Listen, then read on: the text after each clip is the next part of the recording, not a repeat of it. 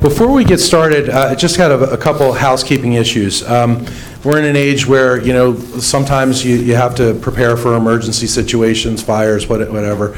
Um, We have docents that are out front who will be in vests, and if, in the case of any emergency, please just walk orderly right out, and they will direct you that'll to happen. a safe place. But we don't think anything like that's going to happen at all. Um, First, I'd very much like to welcome um, some very special people uh, who uh, are very important to CSIS. General Scowcroft is here and Judge Webster's here right in the front, two tremendous American heroes.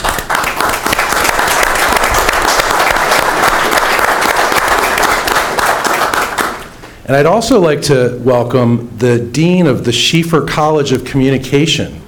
Dean Bunton is here. We are so grateful to the Schieffer College of Communication at TCU, um, who we've been partnered with for many years doing this great series, and without them and without Bob, this would not be possible. Uh, In addition, I'd like to thank the Stavros Niarchos Foundation, wh- who this series has has been our generous sponsor of this series, and uh, without their help, this series would not be possible.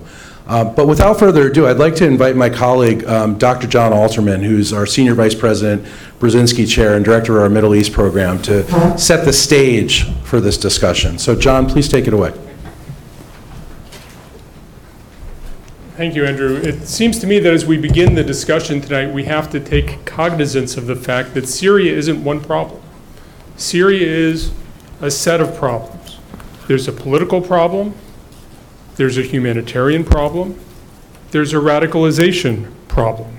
It has aspects of a proxy war among great powers and aspects of a proxy war among regional powers. It's feeding a radical movement that not only is taking root in Muslim majority countries, but in Muslim communities around the world. And in some ways, what we're seeing in Syria right now captures all of the conflicts that we saw in the 20th century state on state conflicts, ethnic conflicts, proxy wars, terrorism, extremism, and in some ways it exceeds all of these. Almost half of all Syrians have been forced from their homes. Worldwide, the total number of refugees now is 60 million, which is larger than the total after World War II. What's perhaps most difficult about the, the problem in Syria now is the difficulty in trying to understand what does victory look like. We've been in conflicts where we had some sense of what victory looked like, but what does victory in Syria look like? How do non-state groups surrender? How can murderous regimes be pushed from power when there's little agreement on what would be better? Compared to these questions, the sort of ordinary operational questions about how the US and Russia can avoid shooting at each other, how target sets should be derived, how outside forces can and could and can and should coordinate their support of combatants are relatively small questions. But in truth, any one of those questions is enormous and enormously difficult. There are two other things that demand consideration, even if they don't have answers right now. The first is to acknowledge the refugee situation in Syria is going to endure for many years after there's a political settlement, and we don't yet have a political settlement on the horizon.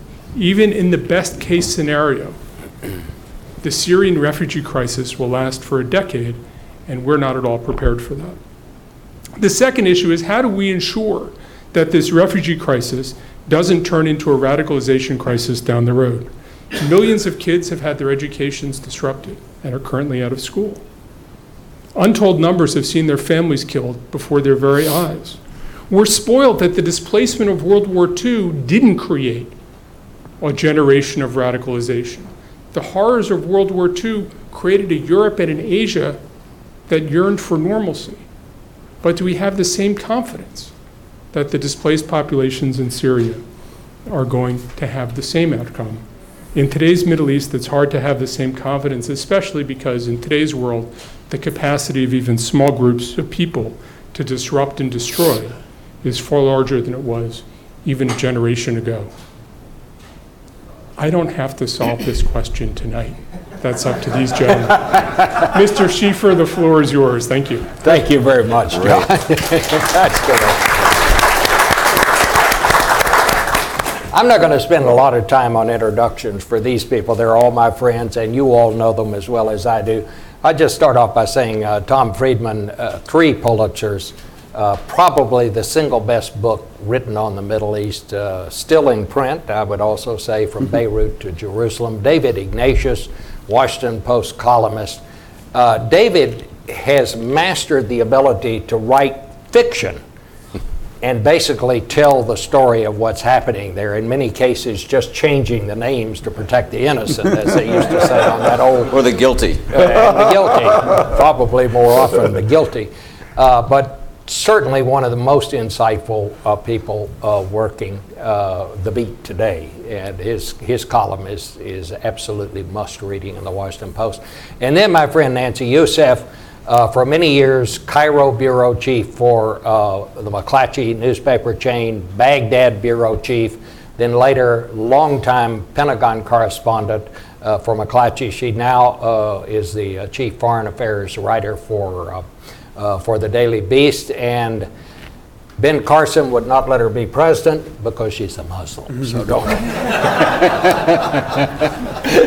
but I think she can handle that. you know, I once said i- i- if I were elected president, I would make to be the Secretary of Defense, and Nancy, you can be the National Security Advisor. But I'd leave it to all three of you to work out who wanted what jobs. But um, I want to just start out with the news. Uh, Does anybody have any new information on the shoot down of the Russian plane over the Sinai? I, I do not know. There is uh, one story out today that uh, it appears that, uh, speaking of news, that Putin has now decided to actually attack ISIS. And they have, they seem to be assembling some helicopters uh, near the town of, what is this town? Palmyra. Palmyra. And uh, there's every indication that they might be uh, getting ready to do this. And just in a strictly speculative way, if Putin had somehow decided that maybe this was a bomb that brought down that, that air, airliner, uh, would this be his way of, of uh, retaliating? Uh, do any of you know about this? Uh, David Martin is the one who's just reported this, and I mean, it just literally within the last hour. Do you know anything about that? I, I don't know about the Russians massing um, on Palmyra. Th- They have, after initially devoting most of their firepower to um, non-ISIS combatants uh, who were on the, in the province of Idlib, close to Latakia, do seem now to be hitting more ISIS targets uh, in the south and center and, and east of, of Syria. Um, and I'm sure the Russian public will will clamor for action if, if there's a judgment that this was a terrorist attack that brought their plane down. I talked today with um, uh, a, commander of what's called the Southern Front of the Syrian uh, opposition uh, in Jordan, who said that they are preparing for a uh, Syrian regime and Russian offensive south of Damascus in the next couple of days, which may be nominally targeted against uh, ISIS, but will uh, hit the rebels there very hard, and they're worried about it. And this happens at the same time that they're doing Aleppo. That's The, the, uh, um, the Syrian offensive uh, on Aleppo, using the Russian airstrikes, and we're starting to see some movement there. They haven't been able to make the kinds of gains that one would expect with Russian air support, but can they have a dual battle front where you have um, regime forces moving on two fronts? We'll, we'll see. But so far in Aleppo, they've had a hard time really taking advantage of the air support that they've gotten from the Russians. You know, um, take a little different approach to all this right now. Uh, my friend, and I know you all know him well, Graham Allison up at Harvard, uh, teaches this uh, uh, class in, in national security, and he gives his students case studies. And he starts out by saying, The world is as, is as it is right now. Uh, but, and then he gives each of them a case study and he tells them, write a memo. If you were the president's senior advisor, what would you advise him to do right now? Let's say, put aside your journalistic hats right now, and put on your expert hats because you really are. If you all were advising the President of the United States right now, he's just ordered 50 uh, special operations people into Syria. That's kind of the latest news I get. What would each of you advise the President at this moment? What, what would be your priorities? What would you tell him his strategy ought to be? What would you suggest? Where do we go from here? Tom, you want to? I resign. You resign.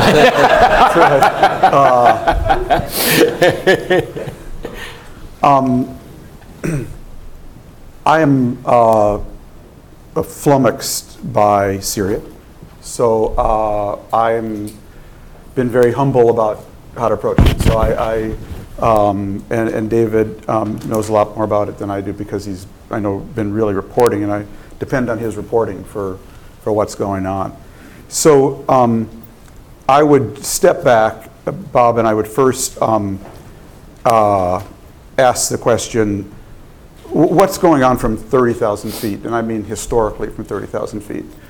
And um, my view is that the, um, the Arab Muslim world is a pluralistic region that lacked pluralism. That is the core and to me central truth. And therefore, it um, had to be governed, with the rare exception of a country near and dear to me, Lebanon, uh, it had to be governed vertically by iron fists from the top down. Um, uh, to manage pluralistic region, Sunni, Shiites, Kurds, Jews, Turks, Christians, Yazidis, um, who uh, uh, really had no pluralism. So for 500 years, that iron fist was called the Ottomans. For 50 years, it was called the British and French. And for 50 years, it was, the last 50 years, called kings, colonels, and dictators.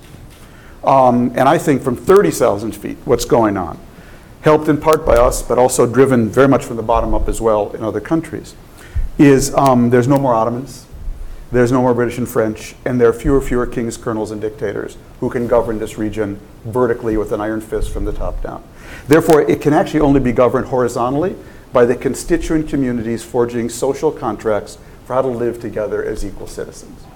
So what you're seeing, I think from 30,000 feet, is a region trying to go from a vertical system of political control to horizontal.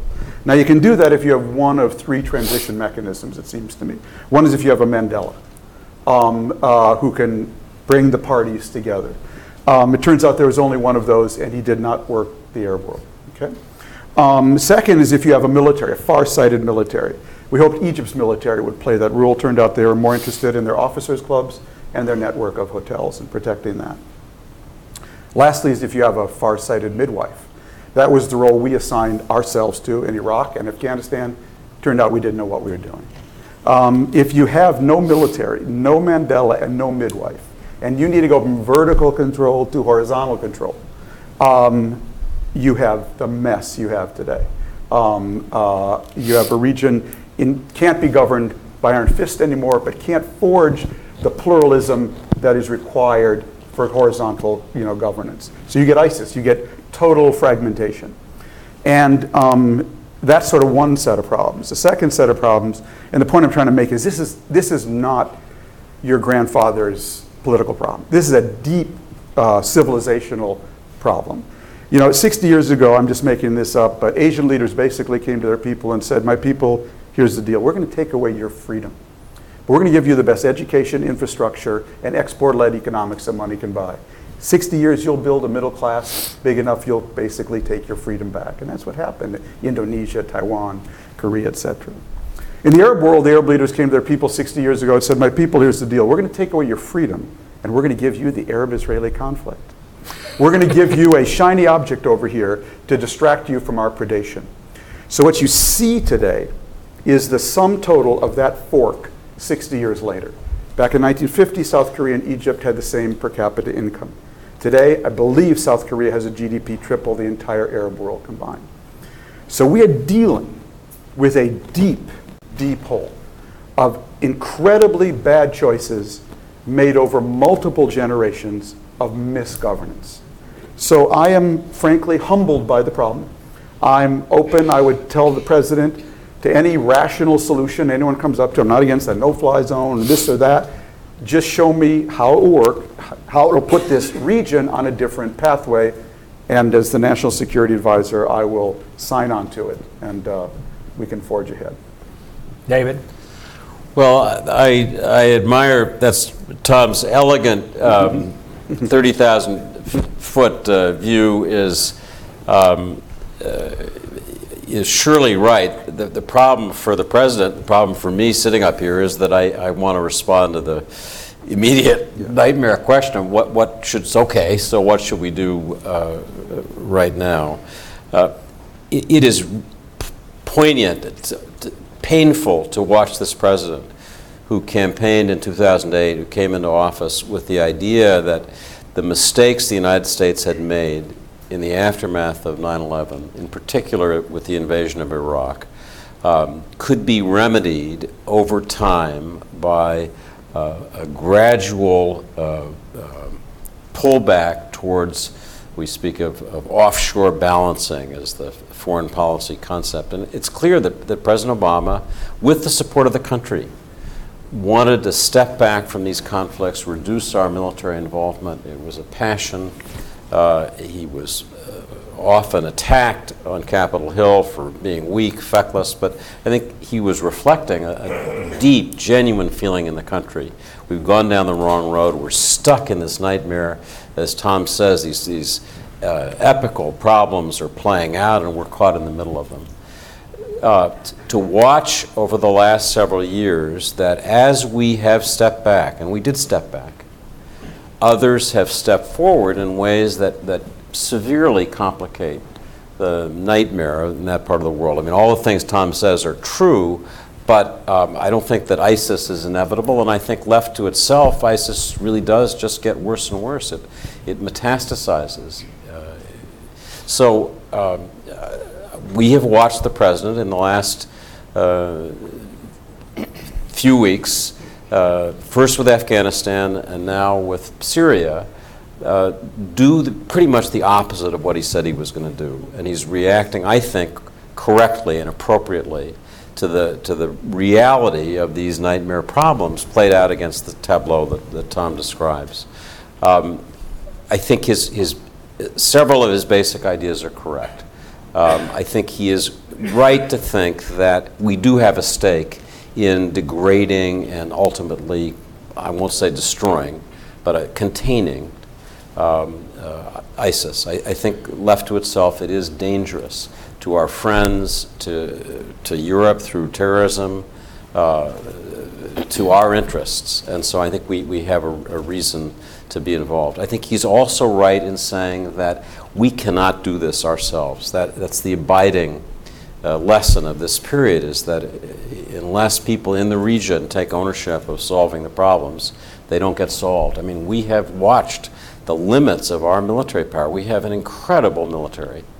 Uh, some of its very best people will be entering Syria uh, from our special operations forces. But we've seen the limits of, of what they can do. So the president says, you must uh, be involved. Uh, and I think finally, the, the president is correct in saying that uh, responding to this over time, and I, I think Tom and I and, and Nancy would agree, this is through the rest of our lifetimes through the rest of most of our lifetimes, this story will play out. I'd be surprised if we had much more than stable ceasefire lines anytime soon as a, as a, as a goal. So over this period in which, in which we deal with this metastasizing problem, we need to have partners. We need friends. We need, our power will be augmented, amplified to the extent that we're working with uh, countries, uh, people, uh, who, who share our interests. I am not someone who thinks that the clash of civilizations, Muslim versus Christian, uh, Muslim versus whatever, is inevitable, um, inescapable. I just don't believe that. I, I, you know, I, as I travel uh, the Arab world, which I, which I still try to do, I see uh, an Arab world in vertigo and free fall. People just don't, they don't know where they are in space. And they, and they're- they, they need um, their friends, and I would say, first of all, America. I mean, look at how they reacted to Vladimir Putin just because he came in acting like he knew what he was doing. I, you know, I don't think he really did. I don't think this is a tactician, not a strategist. But, but it was galvanizing for people who are in free fall. So I should turn it over to Nancy. Well, Nancy, you, and Nancy, you grew up, your parents are Egyptian, right? And you grew, spent a lot of growing up time there and That's then, right. and then here. So from your point of view and all the time you spent out there, where do we go from here? Well, it's funny. I um, and let me apologize for my voice. I can survive war, but not a cold apparently. So I apologize. It's interesting. I was just thinking about David's comments. One of the things I hear um, so often is that Russia has uh, a plan, but not a strategy, and the U.S. has a strategy, but not a plan. And so, to your original question, what are some things that can be done? I think practically one thing that could be done is reconciling the language with which we talk about this war, because the language actually affects the military fighting. Uh, the, the, Obama has presented himself as sort of a limited interventionist. We've sort of seen this trickling of U.S. troops in Iraq and now Syria. And yet we've said the goal is to defeat and degrade ISIS. If you're not willing to call it combat and what you're asking of the troops, how can you then hope to then defeat and degrade ISIS? That, in, in my mind, there has to be some reconciliation of the language. If it is containment, and, and that's fine, that the, that, that the war fighting meet the goal, because I think one of the problems that Americans are having is we say we're committed to defeating and degrading ISIS, and yet we are reticent to put any sort of ground forces behind it. Just today, in the last 24 hours, in an interview with NBC News, Obama said, um, we're not going to be at the front lines. How do you reconcile that? How do you reconcile saying you're going to defeat ISIS and you don't want to be on, on the front lines? And so, as someone who's been watching this and seen it from the Pentagon, I think that's one area. And the other area that you're starting to see changes, remember last year everybody was talking about we're going to go after Iraq first, the ISIS problem in Iraq, and then Syria. And there starts, there, we're starting to see an, an acknowledgement that those borders don't exist the way they did just a few years ago. You saw um, Secretary Carter's comments about his strategy, the three R's, Ramadi, Raqqa, and raids. And what that was an acknowledgement of is that this border does not exist, that to affect events in Syria, you have to do things in Iraq and vice versa. So, in that sense, I think it's, it's a movement forward, but overall, um, I, I think uh, there are so many basics that have to be reconciled because this has been something that the U.S. has been reticent to get involved in, but now it is involved, and that those questions need to be answered as, as someone of the region, I and, and, and as, as someone who spent so much time on the front lines, I'm not as um, confident that U.S. intervention can fundamentally change this course of the region. That this has to be organic to the region, and so in that regard, these these goals of defeating ISIS, I'm not sure that that's something the U.S. can do. The U.S. can help towards containing ISIS, but there are structural problems within the region that allow ISIS to grow. Even if you remove ISIS, for example, in Raqqa, if those structural problems aren't, aren't addressed, they just emerge somewhere else. And I think that's something for the region to address. And, there are, and right now, there's not as much enthusiasm as one would like for that because there are their own domestic factors at play. Someone like Sisi, for example, in Egypt exploits ISIS to justify his return to dictatorial rule. And so those are the, some of the competing dynamics. But I would really stress the messaging be consistent with how U.S. troops are being deployed. Well, how about this whole idea of we sent 50 special operations uh, people out there? Uh, is that can that make a difference? Uh, is it going to take more? Well, you know, I always go back to the Iraq experience because in many ways, Bob, Iraq and Syria were twins. And one had a, a, a Sunni minority ruling a Shia majority, the one had a, in effect, a Shia minority Alawite ruling a, a Sunni uh majority, um, and with a Kurdish element in, in both. And, um, you know, what happened as a result of the Iraq War is it, it be kind of kind of became against the law to talk about Iraq in this country. If you were for the war, uh, as I was for democracy reasons, you should shut up and die. And if you were against it, um, you were a genius. But the thing itself never got discussed. So we spent a trillion dollars, lost we lost 5,000 almost lives, Iraqis tens of thousands. There was never a Pentagon Papers. We, we never did a what happened here, you know. Um, and I think that's very important before you dive into Syria, you know. So I would give you my one minute analysis of the Iraq War, you know. And to me, uh, Iraq was a grenade and Saddam was the pin. And we came in and pulled the pin and then did the geopolitical equivalent of falling on a grenade. We took the whole blast, we and our allies. Um, and, but we did monopolize force in the country. We took over the country. Um, and uh, then we triggered a civil war. Didn't mean to, but didn't know what the hell we were doing. Um, so we unleashed a civil war where the different communities tested one another. What you got, baby? What you got? Um, and uh, that took about three years, and they exhausted themselves in the process. Then I would say we did the most radical thing America has done in the Arab world uh, in the post-war period. We actually sponsored the first consensual election between the constituent communities and elements of an Arab country. Um, but I think it's very important to understand. We did that from 8 in the morning until midnight. Uh, from midnight to 8 in the morning, General McChrystal and the boys took out a lot of bad actors on both sides. They basically took out the worst jihadis in both the Sunni and Shiite community. That allowed the center to be much more relaxed and come together. We had the 2010 election in which the most multi sectarian party, the candidate running on the most multi sectarian list, Ayad Allawi, got the most votes. We, in our brilliance, and people need to be remember this when they say, let's dive into Syria. We then said, no, we're going to give it to um, Maliki. We know who's best to run this country. Of course, the Iranians wanted that too. Um, and then we left. Okay? So when I look at Syria, um, I mean, if I were really proposing what I thought would work, it would be an international force. I think has to take over the entire country, um, decapitate the leadership, um, uh, and govern the country for five years, and then maybe have an election five years later when you have calmed down the place, when you have created an economy, when you've stabilized uh, Syria. I think anything less than that is a fool's errand. It's just not going to work. Okay? And I think you have to study what happened in Iraq, both what we got right and what we got terribly wrong. Um, I think there is, uh, again, Iraqis, when they had the security and the peace, what option did they choose? They chose multi sectarian party. They did not want to live as Shiites and Sunnis and minorities.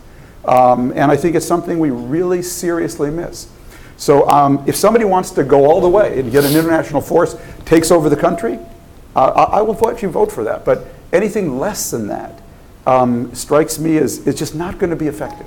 It's hard to believe that 50 could actually have an impact, but from what I can tell, the when you talk to people in the Pentagon, the idea is to use those 50 to help cut off supply lines that ISIS gets. Um, the Kurds just took over Tel Abyad, which is a border town in northern Syria. They have a very tenuous hold on it, but one of the key advantages of Tel Abyad is that it cuts off an ISIS supply line from Turkey into Syria by, to, to Raqqa. It seems that these 50 are designed to um, get the Kurds and the Arabs to work together, very optimistic, and go after some of the supply lines. It's why you're starting to hear the Kurds going after Sinjar in Iraq to start to cut off that supply line from Iraq into Syria. Now that Tel Abyad is in Kurdish control, that appears to be the, the goal, with the ultimate goal to then go after Raqqa. The complication is the Kurds, their goal is a contiguous state. And they'll, they'll, Raqqa is not really part of their equation. They'll do it, but they, they will tell you they cannot hold it and, and, and so there's a limit to what um, those advisors can do. There's great enthusiasm for going after Raqqa, but it's interesting. We're starting to see.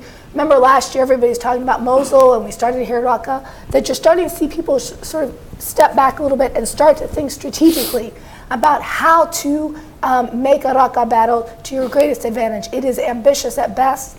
Sinjar will be a difficult battle, as enthusiastic as the Kurds are about it. And so 50 advisors in and of itself doesn't seem very impactful, but potentially they cut off supply lines. And then the real question becomes even if they're successful in cutting off those supply lines, will ISIS find another route to get supplies in? Is it a game of whack a mole, or is it something that really leads to an enduring impact on, on, the, on the quality of life for ISIS and Raqqa? David, you, um, you wrote recently, we simply have to improve our intelligence capabilities. Putin's arrival in mm. Syria was just the latest in a very long list of surprises. The rise of ISIS, also totally surprising. Is better intelligence actually possible? Well, uh, that's, that's the right question. Uh, I, I, I am convinced as I look at each of these stories uh, uh, Iraq, now Syria, the larger uh, Arab Spring that the abiding truth with each is that we just don't know enough.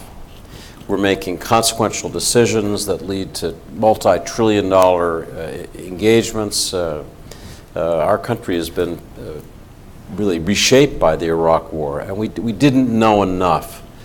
Um, these are extremely hard targets uh, t- to penetrate and collect intelligence about. Um, our ability to use electronic um, uh, systems has been our, our salvation, not just in this conflict, but really uh, through the through the Cold War as well. Our technical collection has, has always been superb and makes up for a lot of other shortcomings.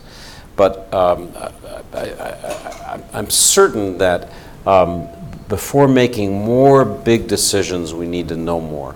One reason I think it's it's wise of the president to send this very limited force on the ground into Syria is so that we will know more we'll have a little bit more of that ground truth, that granularity at our fingertips. We authorized and spent $500 million to build uh, a Syrian opposition force that uh, basically, uh, Lloyd Austin said they had five or six. They had more than five or six, but, but the, the few people they had just walked into a trap when they were deployed in July in uh, northern Syria because of poor intelligence. They, they, literally walked into a trap. Some were kidnapped, they were then attacked by people we thought would, would not. So, so we, we do need um, absolutely to, to, know more. Say one more thing about this force of 50 people. Um, this force and the group that it's supporting is an example of one of the few bits of good fortune that we've had in this conflict, which is that these Syrian Kurds in the group that's known as the YPG, which is the Kurdish initials for People's Protection Unit, are fierce, committed fighters. And they've been incredibly successful on the battlefield. By the count of the people who work with them at the Pentagon, they have taken 17,000 square kilometers in northeast Syria. They have just rolled. They have rolled west along the Turkish border all the way to the Euphrates, and then they had to be stopped uh, because the Turks were so upset. They um, devastated ISIS in Kobani. There were three to 4,000 killed. I mean, they're tough fighters. We have been supporting them from the air. Our ability to, you know, from the air, laze targets and then go in pretty, pretty closely is now, um, you know, quite extraordinary. But the, the, the what the president basically decided was these fighters who stood up and have done well, we're going to support more. Not a whole lot more, but we're going to support them with 50, 50 people on the ground. And those people will enable more aggressive operations. I think Nancy's right about cutting off routes, but you know, I've written that the idea is sometime in the spring, you know, over the next hill, uh, we will move toward Raqqa. There was a battle yesterday in a town uh, to, the, to the east of Raqqa as we begin to, to help, help them close in. Uh, so I think, again, going back to what I said at the beginning, the only way to think about this is to help people who will stand up for themselves. These people are fighting for their lives and where they live and fighting for their future. They're brave as hell. And uh, I think the president probably is right to do it, you know, not, you know, 100%, you know, uh, thousands of people, but these 50 will make a difference. You know, Bob, just to pick up on something David said, uh, this is the Schieffer School event. Um, uh, David and I have, I think I can say this, covered every Middle East war since 1975 on the ground, either as correspondents there or as columnists or whatnot. This is the first war we can't cover. I mean, I've been to Tel Abyad for a day, you know, mm-hmm. uh, but it wasn't like living in Beirut, going from the Phalangists to the Palestinians to the Morabitun. So by the end of the day, we, the reporters, had an incredibly rounded view of what was going on. And as a collective group, not any one individual, but as a collective, we were a source of enormous intelligence uh, for, the, for the reading public, but also for the government. This is the first war I can't cover. You get your head chopped off. So there's no one, and yeah, Arab news organizations will send someone in for a day here. The, there's nothing living there, hearing the asides from people, understanding the true texture and rhythm, what's going on, what's driving an ISIS, you know, um, and and uh, to me, it's, it's related to a second point. Uh, to me, the single greatest um, uh, underappreciated factor of Arab politics as we write about it, because we tend to write about in these grand ideological terms, is governance. Okay? And mostly misgovernance, corruption, injustice. That's what the Arab Spring was about. How people live their lives every day. And um, it's true, we can find you know, Kurds who will fight with us or whatever against uh, this group or that. Um, But ultimately, these are Sunni regions, and without good Sunnis to replace bad Sunnis, Sunnis who are ready to rule and um, in a just uh, way their own populations, um, uh, it's not going to work. Okay, I mean, at the end of the day, the Middle East only puts a smile on your face when it starts with them. Okay, when it starts with them, it has the single most important quality of any issue in international relations. it is self-sustaining, and without self-sustaining, decent governance, there is no town we can't take. There's no government we can't topple. But without local people ready to rule and govern in a in a decent and just way, um, nothing is sustainable. That's the lesson of Afghanistan. It's the lesson of Iraq. It was a lesson of Vietnam. Yeah, it's about governance. Which was and we so war. rarely talk about that Yeah. because we find our bastards to rule instead of their bastards. But they're bastards at the end, and the people know that, and that's what it's about. Let's uh, shift to the latest surprise. One day, Putin shows up. Russians start moving in. Does Putin think that he can actually impose a military solution on all of this? He doesn't have to. I mean, he won so much by being able to come in and win the Arab Street in the matter of a day by doing these very indiscriminate strikes aggressively. You had Iraqis asking for Russian intervention after uh, what they saw in Syria. So he doesn't have to have a big military when, um, and that's the view from the Pentagon, that, that uh, the, fact that he's been able to impact the war puts him back on the world stage, and arguably that was the, the, the goal. And at the same time, the visit that Assad did to Moscow a few weeks later gave um, Assad some legitimacy, and so he was able to protect Russian interests. Remember that the Russians have both a naval base and an airfield in Syria and have had long-standing relationships with them. And so he doesn't have to have a major tactical win, although that would be great.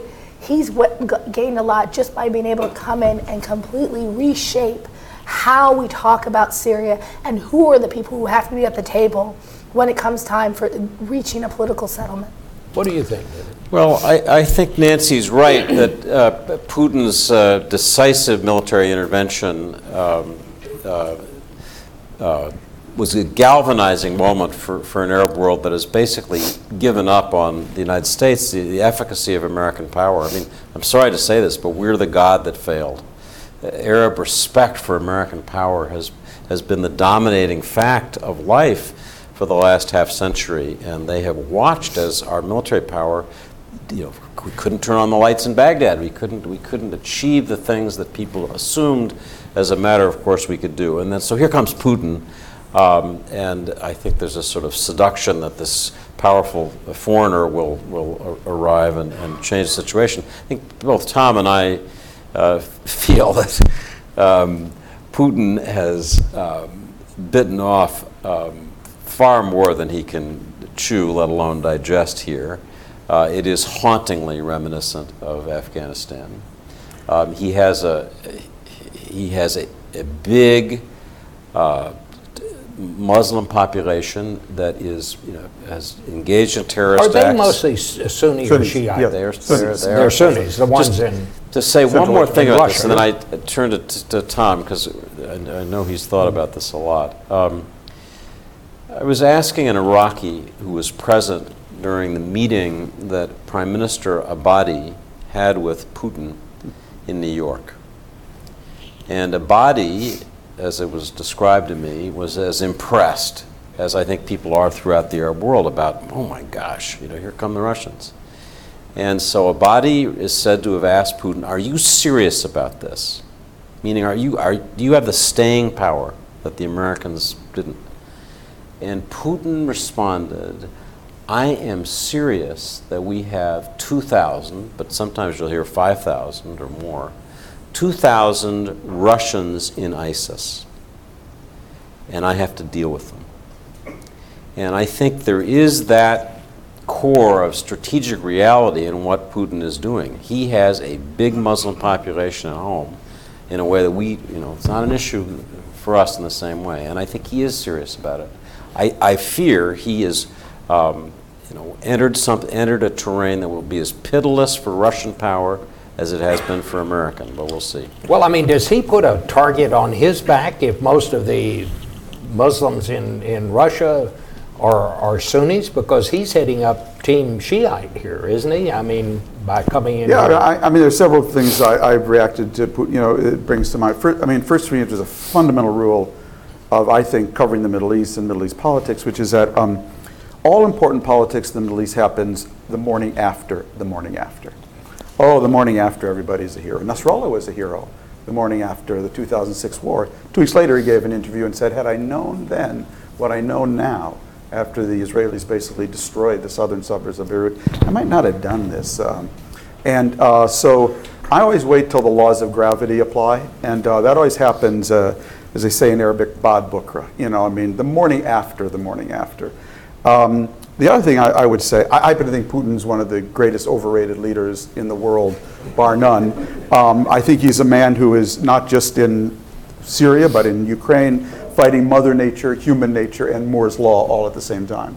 Okay, um, uh, he's fighting human nature in Ukraine. People actually would like to be part of the West, you know, not some cockamamie Russian economic union. They've kind of been able to compare the EU to that. Um, he's fighting Mother Nature. Uh, he's uh, bet his whole future on a natural resource that if we don't keep it in the ground, we're going to be a bad biological experiment. And, um, uh, and he's fighting Moore's Law. People are connected, they're talking, everybody knows what's going on.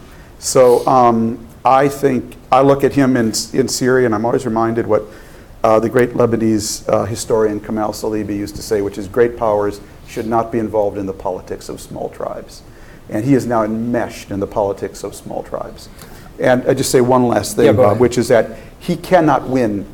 He cannot defeat ISIS. The only way to defeat ISIS in a self-sustaining way is if you replace bad Sunnis with good Sunnis. The idea that you're going to get good Sunnis to govern those areas and be supportive of a mass murdering Syrian dictator at the same time, show me how you're going to square that circle. So to me, there is a fundamental contradiction at the core of his strategy. And this is going to end in tears for him. Uh, I want to ask you all, uh, I want to get a couple of questions from the audience, so be thinking of, but before we do that, and while you're thinking of your question, do e- any of you see any chance of a negotiated settlement here that somehow the United States and Putin, is there any way they work in concert here? What, what happens on that front?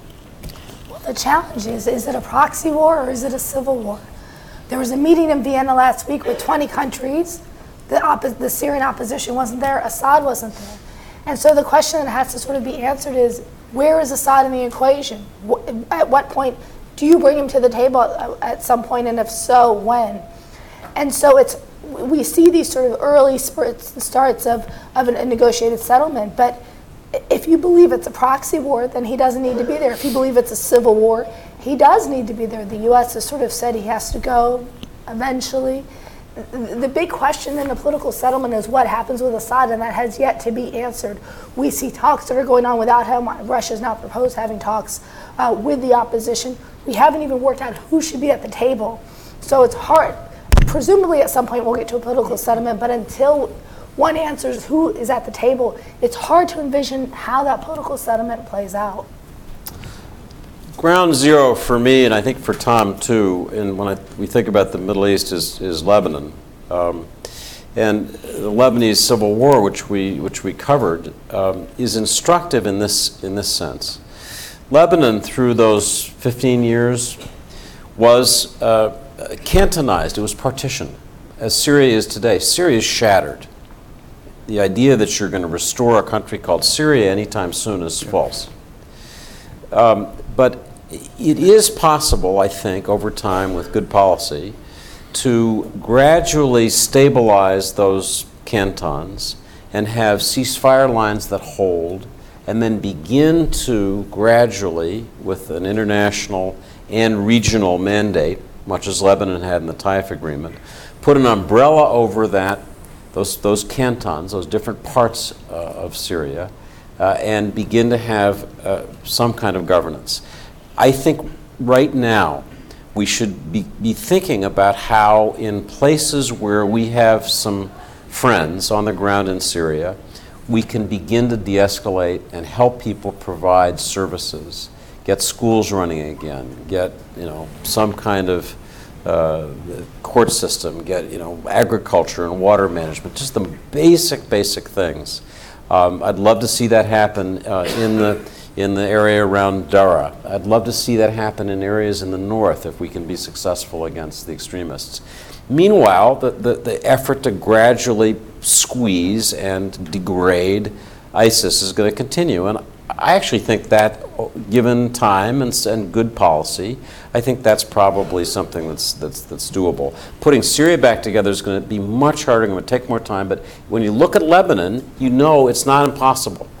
Tom, Yeah, let no, me, no, no, uh, let me just ask you yeah. one thing, uh, and I want you to add on to that, but I just forgot to bring this up, and, and I, I wish you'd just talk a little bit what Jon Alterman said. I was stunned when I heard him say, what, this is the greatest refugee problem since World War II? Greater than World War II. What is the impact of all this? Well, you know, I, I think again, I got to go, to 30,000 feet because I don't think this is isolated. Um, and um, I'm, I'm working on a, I'm on partial leave now because I'm working on a book. And, and um, part of the theme of the book is that uh, if you want to explain more things in more places in more ways on more days, I think what is really shaping the world more broadly is that the three largest forces on the planet, the market, Mother Nature, and Moore's Law, are all in a simultaneous nonlinear acceleration. They all look like this. Moore's Law is the speed and power of microchips doubling. Climate change looks like this. Globalization looks like that. And I think what they've created is, is basically a hurricane.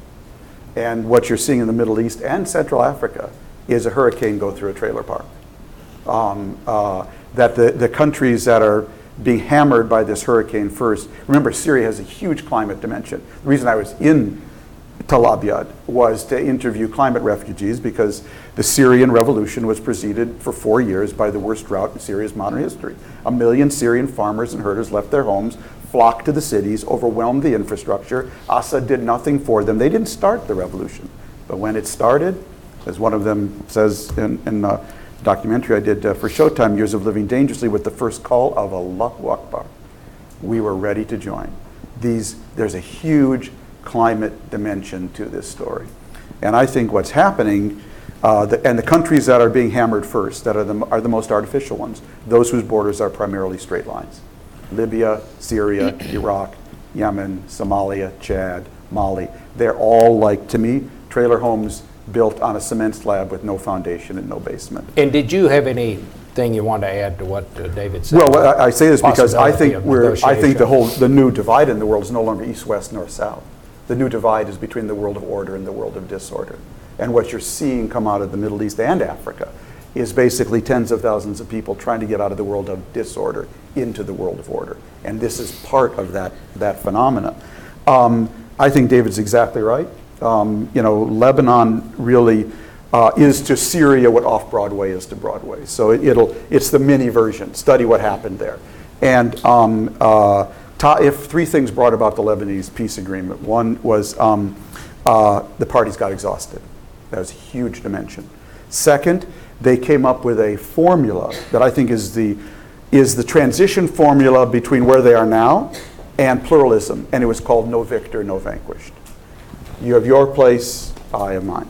But there was a third key element to Taif. You had an enforcer. He was called Syria at the time. So you can work out a peace agreement here, but in the transition, somebody's got to be the enforcer because trust is broken down now between all the communities. So they can say no victor, no vanquished, but without an enforcer there, as Syria played post Taif, um, uh, and Taif had another element. The minority was overrepresented. So Christians were 30% of the country, they got 50% of the seats. So I think the ultimate solution for Iraq is a Shiite majority with an overrepresented Kurdish and Sunni minority. And for Syria, it's a Sunni majority with an overrepresented Alawite Kurdish minority. That's the only way these, how you get there, I can't say. But the Taif model, I think, is the right one. But you better have an enforcer. Because the idea we're just going to work all this out in Geneva and then everyone's going to go home and it's going to self enforce. Um, there's not going to be some immaculate solution there. You know, um, somebody's going to have to have a club. All right, we're going to have some questions, and we're close to out of time, so let's make the questions short and real questions, right? Okay, right here, I'll start here on this. Yes, uh, I take it to, oh, sorry. Ted Kattouf. I've served in Syria at the U.S. Embassy on, th- in three different decades, but I don't pretend to know, you know, Nusra Front and Ahrar Sham and the Islamic Front. But it's precisely, as you said, we don't have intelligence.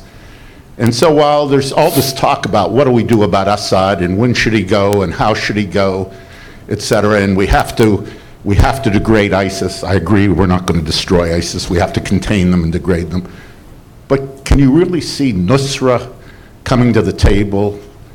Uh, Ahrar Sham, maybe Ahrar Sham would come to the table, but what would they accept other than an Islamist state and the like? So the real question I'm asking is how powerful do you think these non-ISIS Islamist groups are?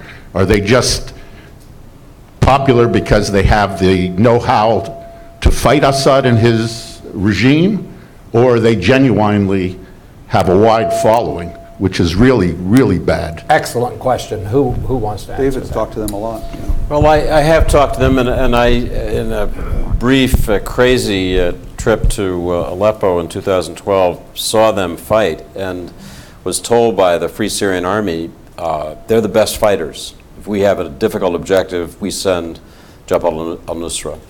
Uh, I was told by doctors who treat the casualties for the rebels, you know, the casualties who really get pounded are from Jabhat al-Nusra. They're the, they're the tough fighters. And so they become the heroes of this revolution. It is, it is a bottom-up revolution, you know, for better or worse. That's one reason it's so disorganized, so, so, so lacking in command and control.